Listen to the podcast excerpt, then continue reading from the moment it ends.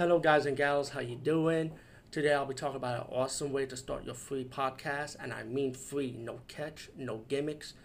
It's totally free, easy to edit, easy to record, and easy to promote and monetize your podcast. It's called Anchor.fm, and I highly recommend you, guys and gals, check it out and start your own podcast and let your voice be heard.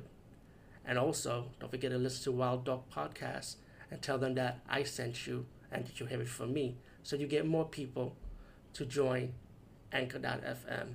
You will not be disappointed because they will also put your podcast in other platforms and then make it very, very much easier for you. Have a great day, everybody. Hey guys and gals, how you doing? Today I'll be talking about a horror movie called Demonia.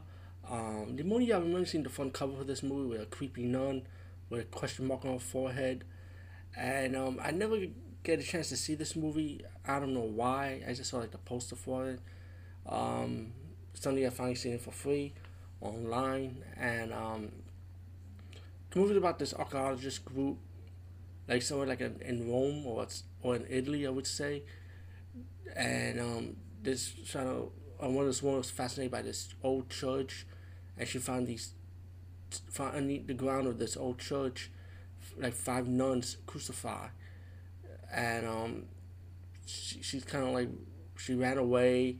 She ended up thinking about it too much pretty much. And the, and the, and the people around town don't like this archaeologist archaeologist group snooping around the area you know because it really like, it brings a bad curse to them.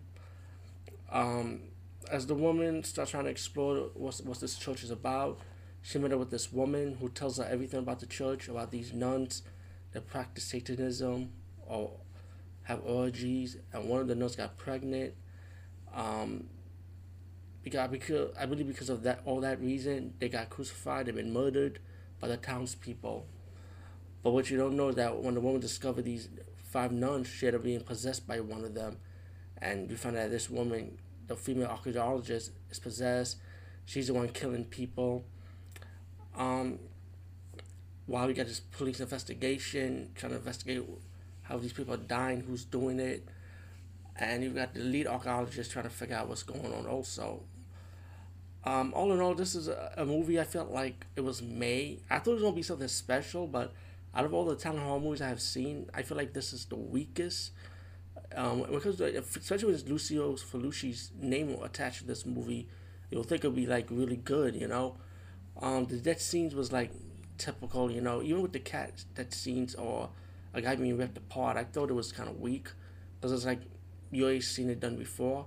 And I know this is an old movie, but it had been done be- even before that from other horror movies. But I, I feel like this was a weak, week one, a weak entry in Italian horror cinema, in my opinion.